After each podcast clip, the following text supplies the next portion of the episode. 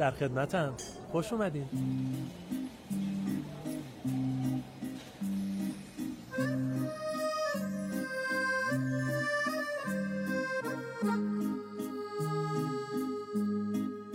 کافه اروند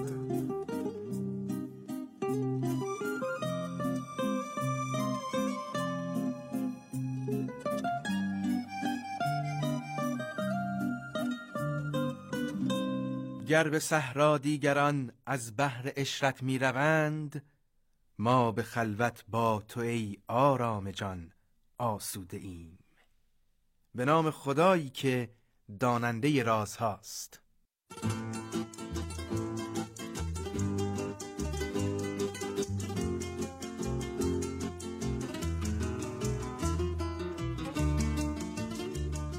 سلام و درود به دوستانی که نور شبانه های ما هستند. کاف اروند و اهالیش هزاران بار قدردان وجود روحانگیز شما هستند.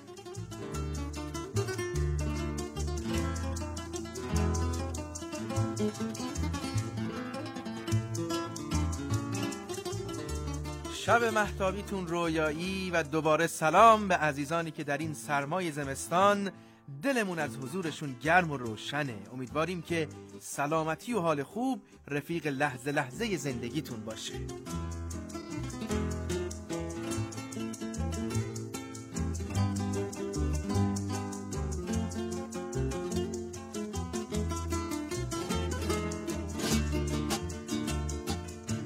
امشب و این هفته هم من مجید طالبی به همراه حدیث یزدان دوست و عارف حیاتیان با کاف اروند رادیو آبادان به مدت چهل و پنج دقیقه با شما هستیم و این بخش ها رو تقدیمتون می‌کنیم. خبرها و رویدادهای فرهنگی هنری، اکران، قرار موسیقایی، گفتگو با هنرمند و پیشنهاد هفته. کافه خاطر بازی پر از قصه و رویاست. همه فکر پریشون بورس خاطر همینجاست. آدماش بیدارن اما تو بیداری خواب می‌بینن. چشاتو ببند و گوش کن به صدای خسته من. یکیشون فکر تئاتر طرفای لال زاره اون یکی فکر سکانس آخر یه مش دلاره.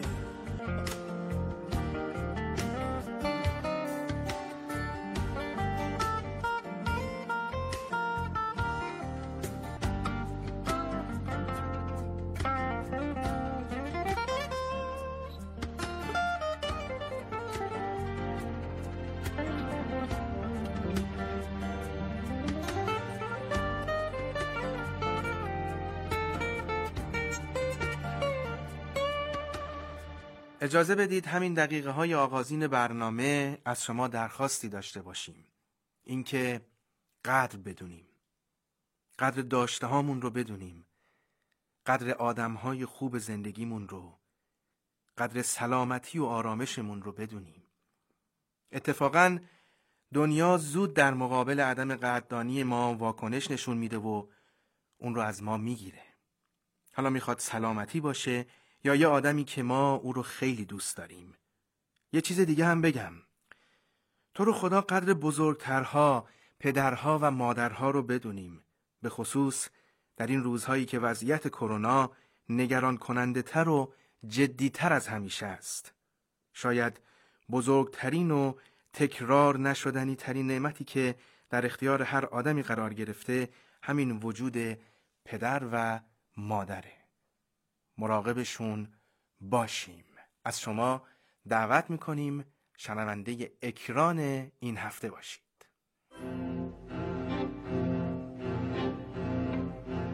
این زن سهم منه حق منه عشق منه من طرف نمیدم من شما رو نمی‌شناسم. اما اگه مثل ما فارسی حرف می‌زنید پس معنی غیرت رو میفهم گفتم بی انصاف. با چه من وقتی رفت جنگ اینطور بود؟ مشتسنی. من مشتسن نیستم. من گاب مشتسنم ایران سرزمین ماست. ما از یک آب خاک هستیم. ما فرزندان ایران هستیم. چشم دروغ روساست اما بچه میگه و مادر باور می‌کنه. اکران.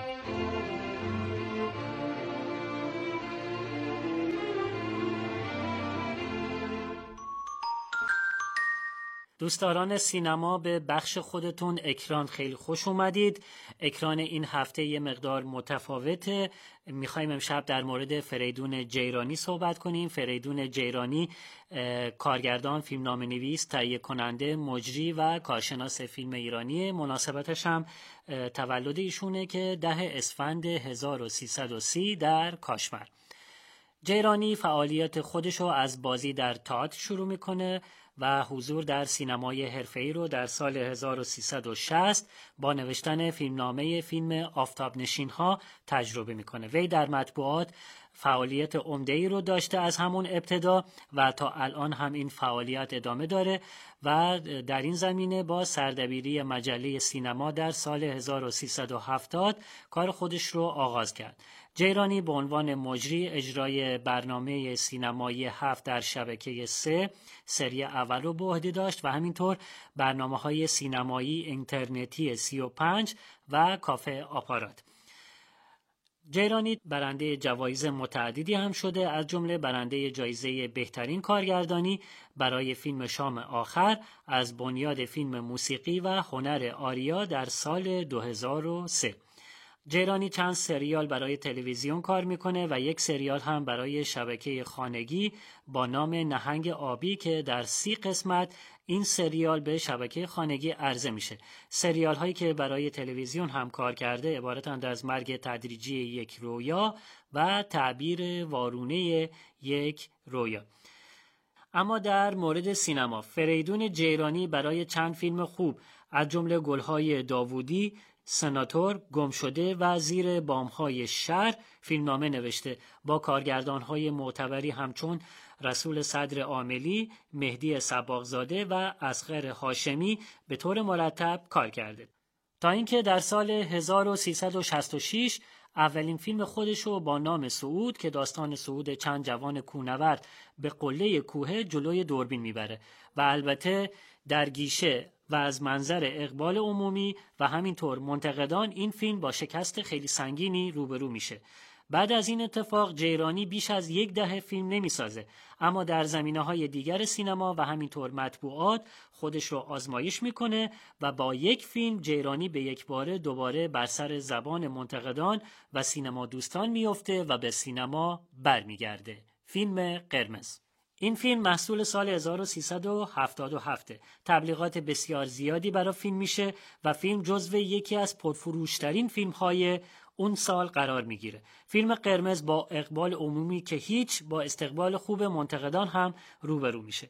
جیرانی به دلیل فعالیت های روزنامه نگاری خودش همچون رسول صدر عاملی سوژه اکثر فیلم های خودش را بعد از آن از وقایع حقیقی الهام می‌گیره که قرمز نمونه از این فیلم هاست.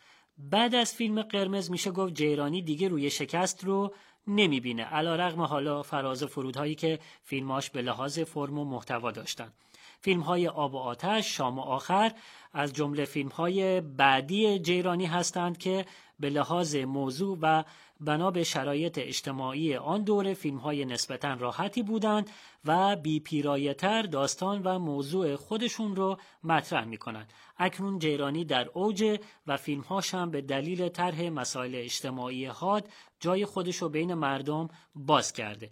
جیرانی هیچ وقت ادعای بلند پروازی نداشت و خودش متعلق به سینمای بدنه می‌دونست اما لحن فیلماش یک نواخت نبود و فضا و لحن متفاوتی رو در تک تک آثارش تجربه می‌کنه. صورتی سال 1381 یک فیلم اجتماعی با قالب تنزه. سالاد فصل رو در سال 1382 می‌سازه و سگانه ستاره های یک، دو و سه فضایی خیلی آرام و ریتمی کن داشتن. به عکس فیلم های قبلی جیرانی. پارکوی و قصه پریا و همینطور فیلم من مادر هستم داستان عوضی خوابزده ها همه فیلم های بعدی جیرانی هستند که علا رغم مطرح کردن موزلات و موضوع های اجتماعی نتوانستند موفقیت چندانی برای جیرانی رقم بزنند. تا خفگی رو می‌سازه. خفگی فیلمی در ژانر جنایی و دلخوره با فضایی کاملا متفاوت از فیلم های قبلی و با فیلمبرداری سیاه و سفید و بازی های عالی و گریم بسیار متفاوت الناز شاکر دوست ساخته میشه. آخرین فیلم جیرانی آشفتگی بود که در سال 1397 جلوی دوربین میره.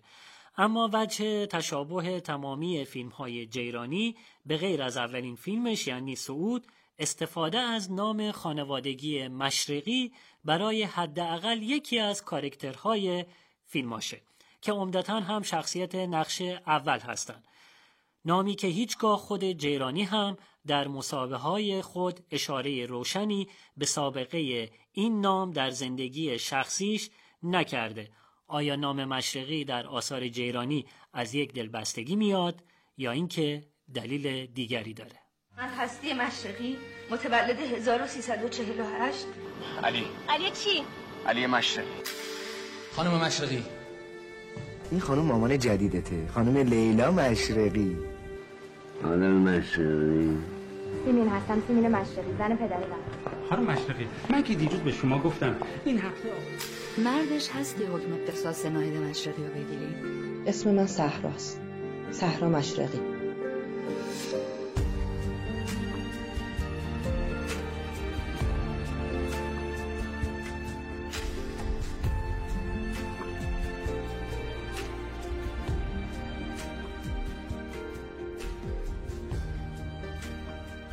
شبتون به خیر. کافه اروند مجله فرهنگی هنری رادیو آبادان رو میشنوید. اکران این هفته اختصاص داشت به فریدون جیرانی فیلمساز خوب ایرانی که دهم اسفند ماه سال روز تولد ایشون بود. اما دهم اسفند ما یک مناسبت دیگه هم داشتیم. سال روز تولد مهدی اخوان سالس شاعر بزرگ ایرانی. بی تردید اخوان سالس یکی از چند شاعر بزرگ صد ساله اخیر ایرانه. زاده مشهد و خفته در کنار فردوسی بزرگ. شاعر تصویرگر بیمها و امیدها. او در گونه ها و قالب های سنتی و نیمایی با توانایی حیرت انگیزی شعر می سرود. در نقد و نظر هم بسیار مسلط بود. دیپلم آهنگری داشت و سالها در روستاهای ورامین معلم بود. دکتر شفیعی کتکنی میگه بزرگترین افتخار من و دکتر اسماعیل خویی و دکتر مرتزا خاکی اینه که بیش از 25 سال زانوی تلمز در پیشگاه اخوان سالس زدیم. از او یادگارهای فراوانی برای ادبیات معاصر و مردم ایران باقی مونده که شعر جاودانه زمستان یکی از اونهاست. خواندن اشعار اخوان سالس برای نسلهای گذشته یک نوع ضرورت بود. برای نسل امروز هم باید ضرورت باشه. من اینجا بس دلم تنگ است و هر سازی که می‌بینم بداهنگ است. بیا ره توشه برداریم. قدم در راه بیبرگشت بگذاریم ببینیم آسمان هر کجا آیا همین رنگ است؟ هنرمندان و هنردوستان شنوندگان کاف اروند به خصوص عاشقان موسیقی بیش از این شما رو منتظر نمی‌ذاریم و دعوت می‌کنیم شنونده قرار موسیقایی امشب و این هفته باشید با انتخاب و اجرای حدیث یزدان دوست.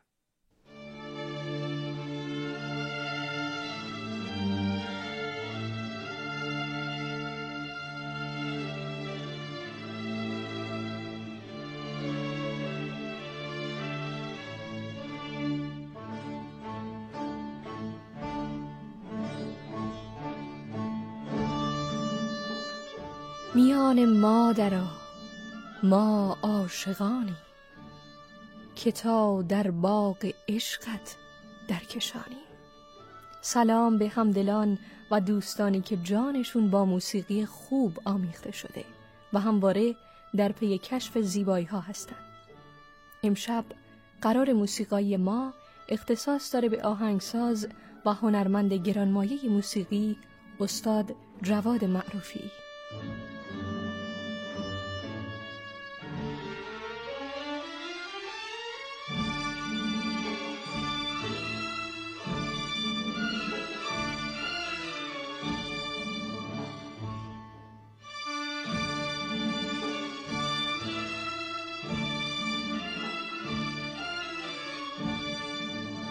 جواد معروفی در سال 1294 خورشیدی در تهران و در خانواده هنرشناس زاده شد.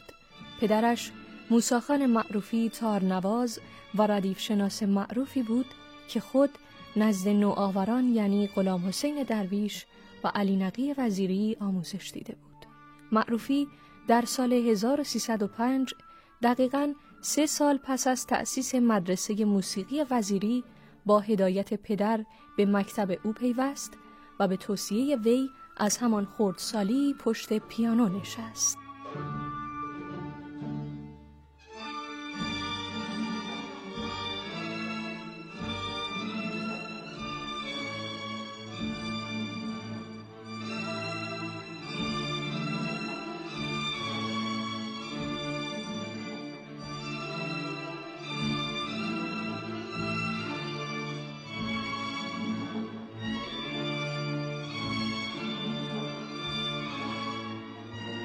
وزیری که علاوه بر تار با ویلون و پیانو نیز آشنایی داشت آموزش های نخستین جواد معروفی را به عهده گرفت و سپس او را به یکی از هنر آموزان برجسته مدرسه تانیا خاراتیان سپرد.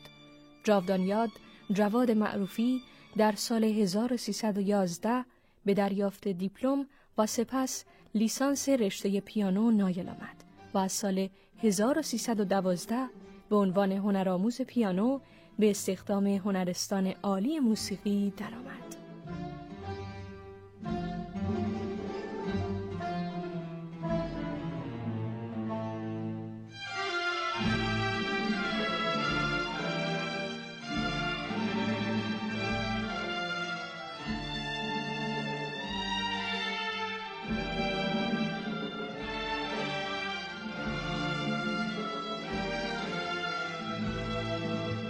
همزمان با گشایش هنرستان موسیقی ملی در سال 1328 جواد معروفی نیز به آنجا منتقل شد با آموزش پیانو، سولفژ و دیکته موسیقی را به عهده گرفت.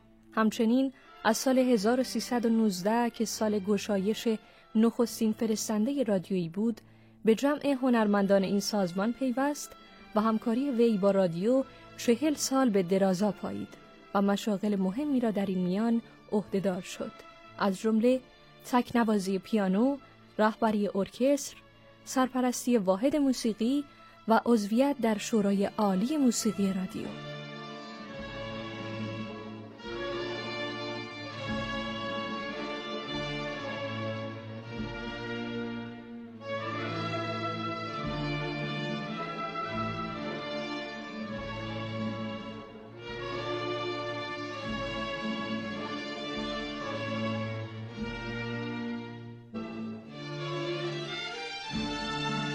استاد جواد معروفی نخستین آهنگ خود را در سال 1316 بر روی چند ربایی از حکیم خیام بر آواز پیانو ساخت و مشخصاً فانتزی های ژیلا و کوکو شهرت فراگیر پیدا کرد. وی اما از قطعات دیگری به عنوان بهترین آهنگ های خود یاد می کند. استاد جواد معروفی را باید با ترین تنظیم کنندگان به شمار آورد. بسیاری از تصنیف های قدیمی جاذبه امروزی خودشون رو مدیون شیوه های تنظیمی نوآورانه معروفی هستند. قطعه که شنیدید یک قطعه ارکسترال سنتی بود از ساخته های استاد جواد معروفی. اما در پایان قرار موسیقایی امشب ما آرامش و یک خواب شیرین داره. یک خواب طلایی. در پناه شب و خوابهای طلایی معروفی باشید.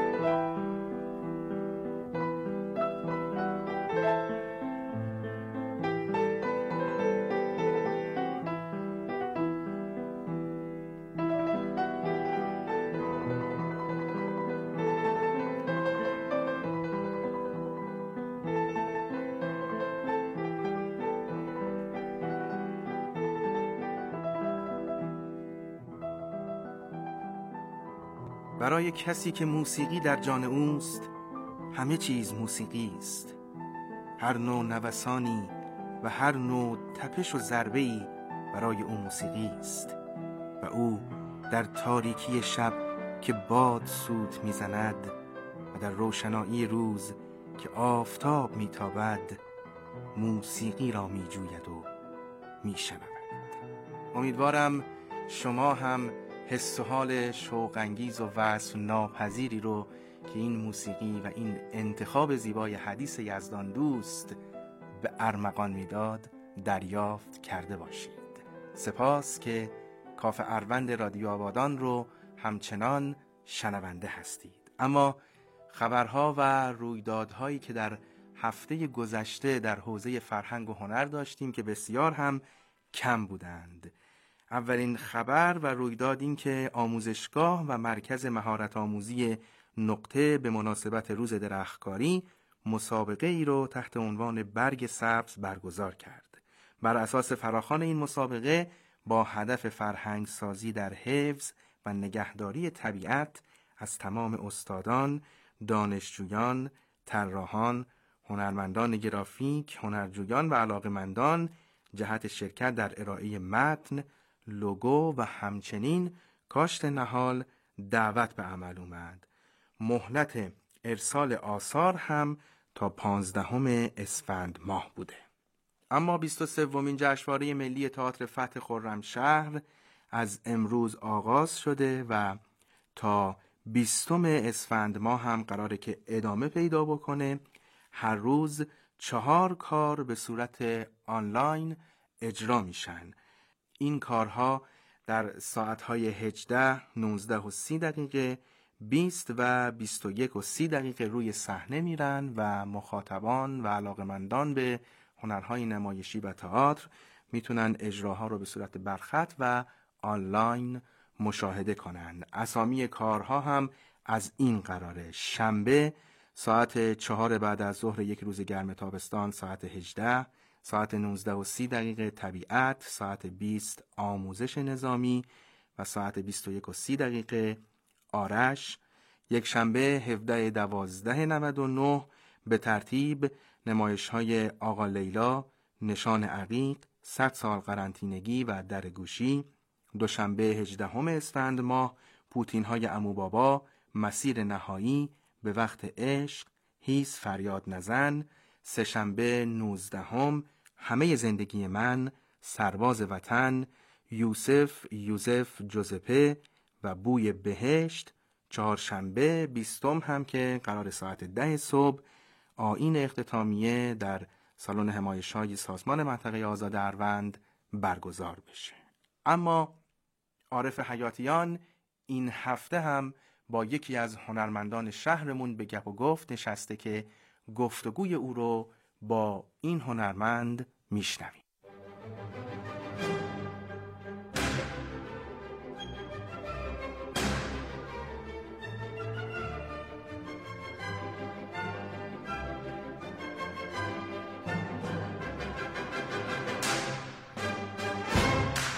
دوستداران فرهنگ و هنر همراهان عزیز کاف اروند به گپ و گفت هنری امشب ما خوش آمدید. مهمان امشب ما یک هنرمند بسیار عزیز و ارزشمند از همین خطه هستند از آبادان.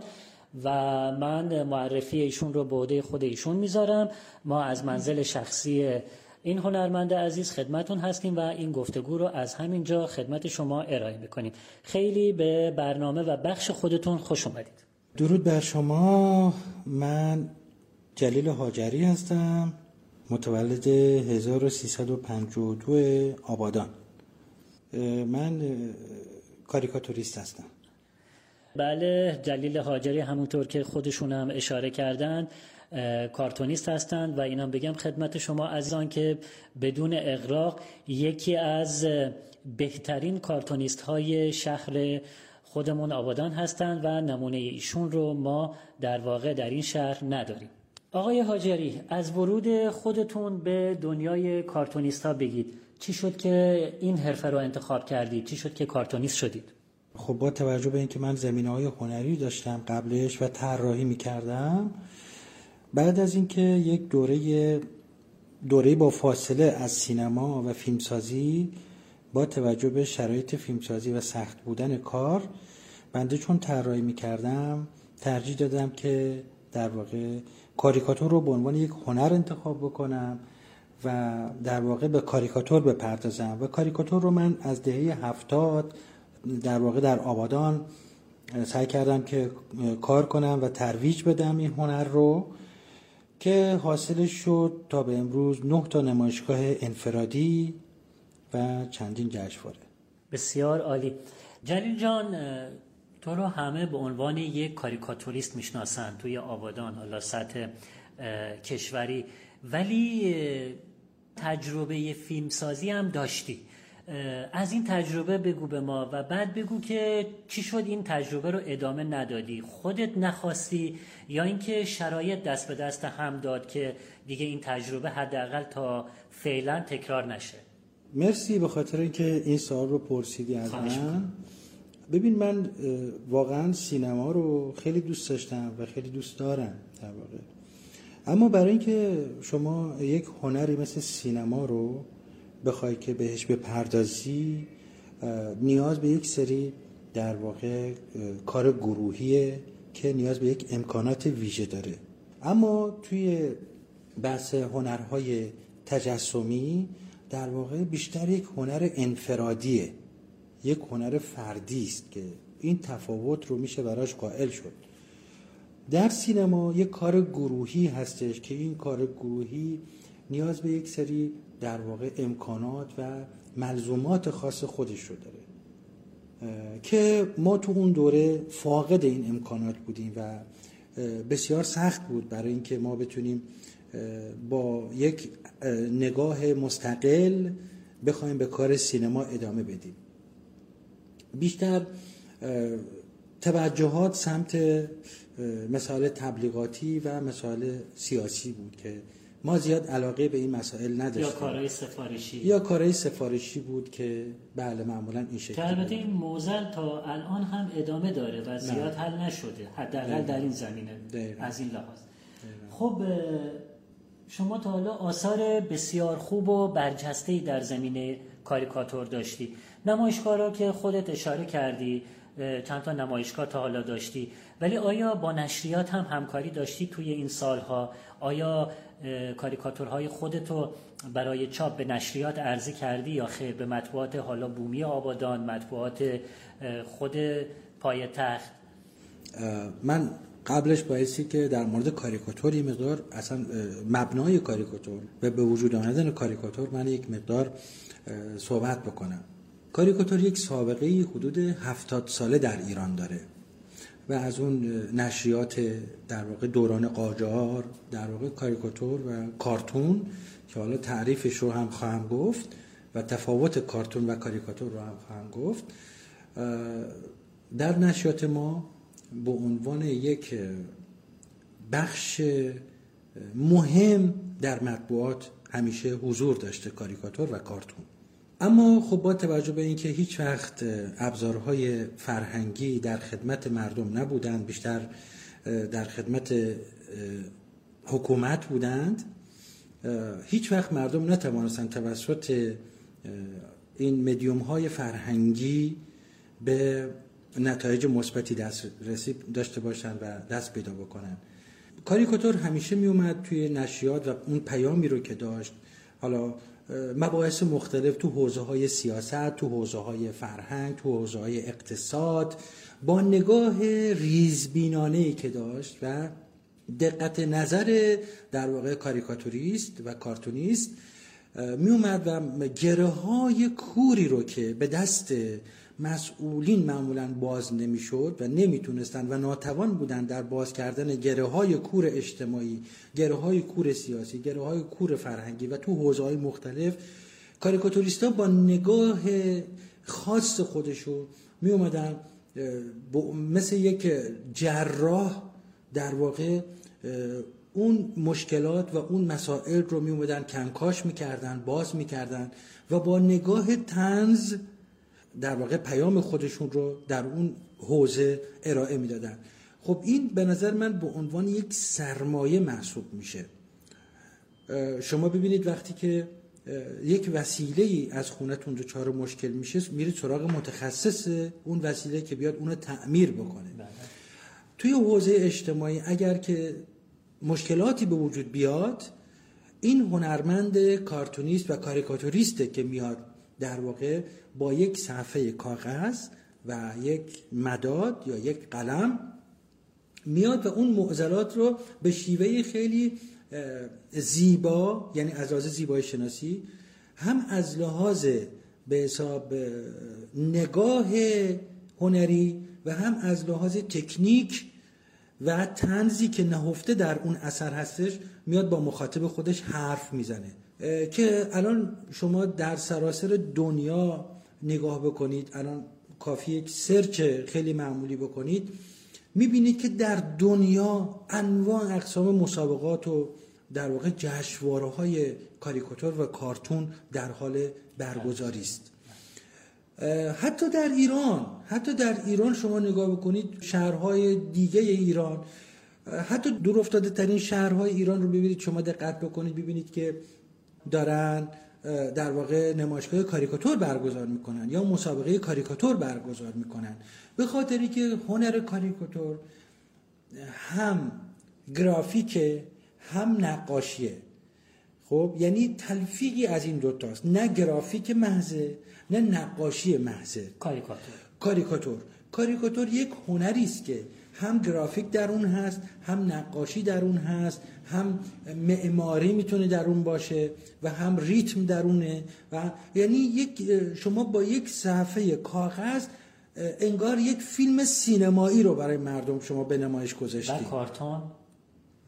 کاریکاتور و کارتون معمولا دو تا شیوه مختلف از تنز ترسیمیه. می‌تونم این سوال بپرسم پیرو و حرف خودتون. الان شما خودتون رو حالا به تعریف شما هم می‌رسیم. کارتونیست می‌دونید خودتون رو یا کاریکاتوریست؟ ببینید هر دو رو من انجام میدم. ممکنه بعضی موقع شما به خاطر شرایط یک بخش کار سنگین تر باشه. مثلا تو بخش کاریکاتور شما بیشتر فعالیت بکنی. اونم به خاطر شرایطه. بعضی موقع هست که شما تو بخش کارتون باز فعالیت می‌کنی و اونم جایگاه خودش رو داره. خب به خاطری که دور نشیم می‌تونید تفاوت این دوتا رو خیلی عرض می‌کنم عرض می‌کنم خدمتتون. ببینید معمولا به موضوعاتی که شما بهش می‌پردازی میگن کارتون. بله. موضوعات مختلف مثل محیط زیست مثل طبیعت مثل آلودگی هوا معضلات مختلفی که وجود داره وقتی شما بهشون می‌پردازی و از دل اونها یک تنز ترسیمی رو به وجود میاری که حاوی یک پیامه این میشه کارتون. اما وقتی چهره یک شخصی رو شما طراحی می‌کنی میشه کاریکاتور. چهره فقط. بله. معمولا کاریکاتور به طراحی تنز چهره اشخاص گفته میشه کاریکاتور. بله. و موضوعی که باشه میشه کارتون. خب اگر این چهره که شما میگی در قالب یک حالا کاریکاتور کارتون یک نشان دادن یک موزل اجتماعی باشه اون وقت چی؟ چه عنوانی خب میشه همین. اگر چهره باشه که یک موزل رو نشون بده. بله در قالب یک موزل اجتماعی حاوی یک پیام یک انتقاده. این توی حوزه کارتون محسوب میشه. چون داری باش یک پیامی رو میرسونی. و اون پیام قالب بر خود به حساب گونه هنری. خود پیام مهمتره. خیلی ممنون از این تعریف بجا و خوبی که از این دو مقوله دادی در زمینه حالا حرفه‌ای که دنبال می‌کنی. یه سوالی دیگه دارم. با توجه به حرفه‌ای که دنبال می‌کنی چالش ها و مسائبی رو که در این زمینه طی این سالها داشتی مخصوصا توی آبادان می‌تونی یه مقدار از این چالش ها به ما بگی از این موزلات و مشکلات برای ما صحبت کنی؟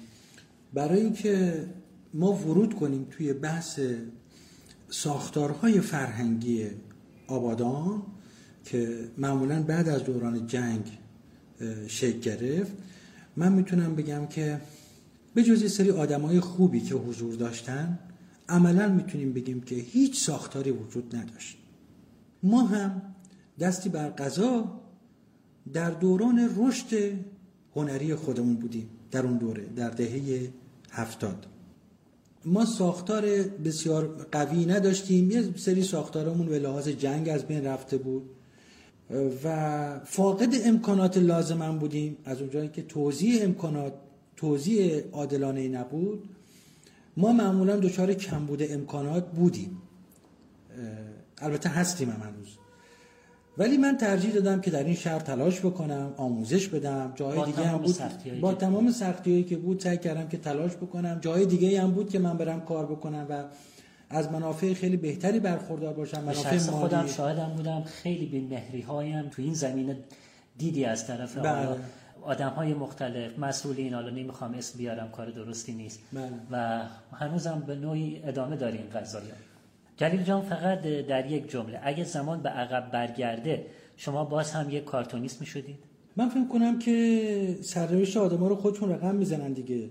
من با این تفکراتی که داشتم و این تفکراتم همیشه برای رشد جامعه هم بوده مطمئنا کارتونیست می‌شدم. بله. حرف آخر؟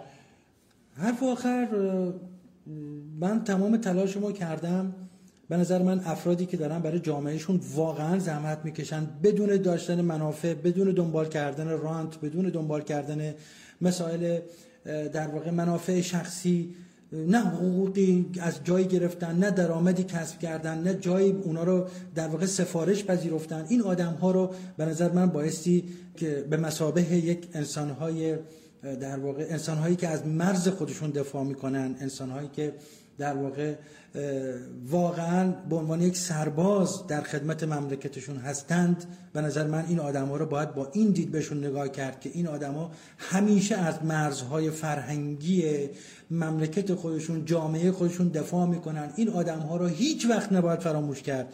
اگر جامعه فاقد این انسان ها باشه متاسفانه این جامعه همیشه ناقص و دچار مشکل خواهد بله. بود خیلی سپاسگزارم که این فرصت رو در اختیار ما گذاشتی که با همدیگه یک گپ و گفتی داشته باشیم. خیلی ممنون. امیدوارم در دلات و گوش شنوایی بوده باشه که شنیده باشه. و در همین جا این بخش هم تموم شد. دعوت می‌کنم ادامه کافه اروند رو بشنویم. روی دیوار دلم یاد سلامت حک شده. یاد زیر چشمی نگاه بی کلامت حک شده. هیچ کسی پرسه نزد توی خیالم غیر تو. همه روزا و شبای ما به نامت حک شده. هیچ کسی پرسه نزد توی خیالم غیر تو. همه روزا و شبای ما به نامت حک شده. مدلم خونه بری تو. نگو غمگینی چرا؟ با تو قلب غم نشستم. تو که دور ماجرا. مدلم خونه بری تو. بگو غمگینی چرا؟ ما تو قلب غم نشستم. تو که دور ماجرا.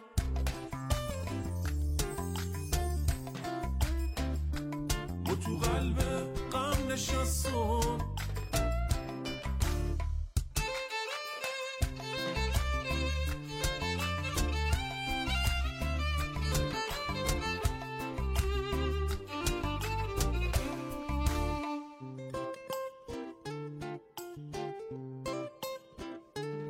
تو قلبه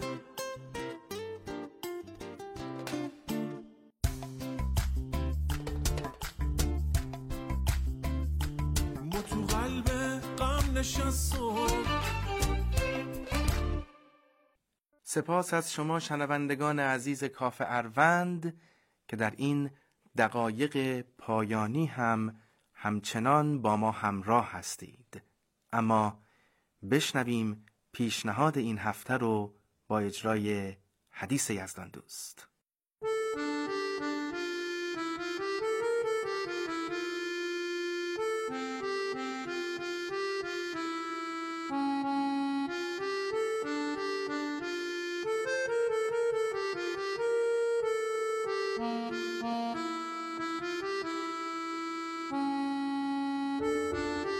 خاصی توی زندگی نکردی و تاریخچه به خصوصی ندادی فرصت خیلی زیادی رو سوزوندی و افتخارای خوب توی رزومه چند ساله زندگیت نداری؟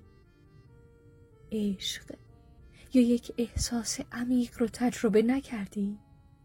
خب یه وقت نشینی پای روزای رفتت قصه بخوری و روزای پیش رو تو از دست بدی پیشنهاد ما به شما اینه که همین لحظه اقدام کنید و تاریختون رو از این لحظه بسازید. این مهمتر از تاریخی که تا الان نساختید.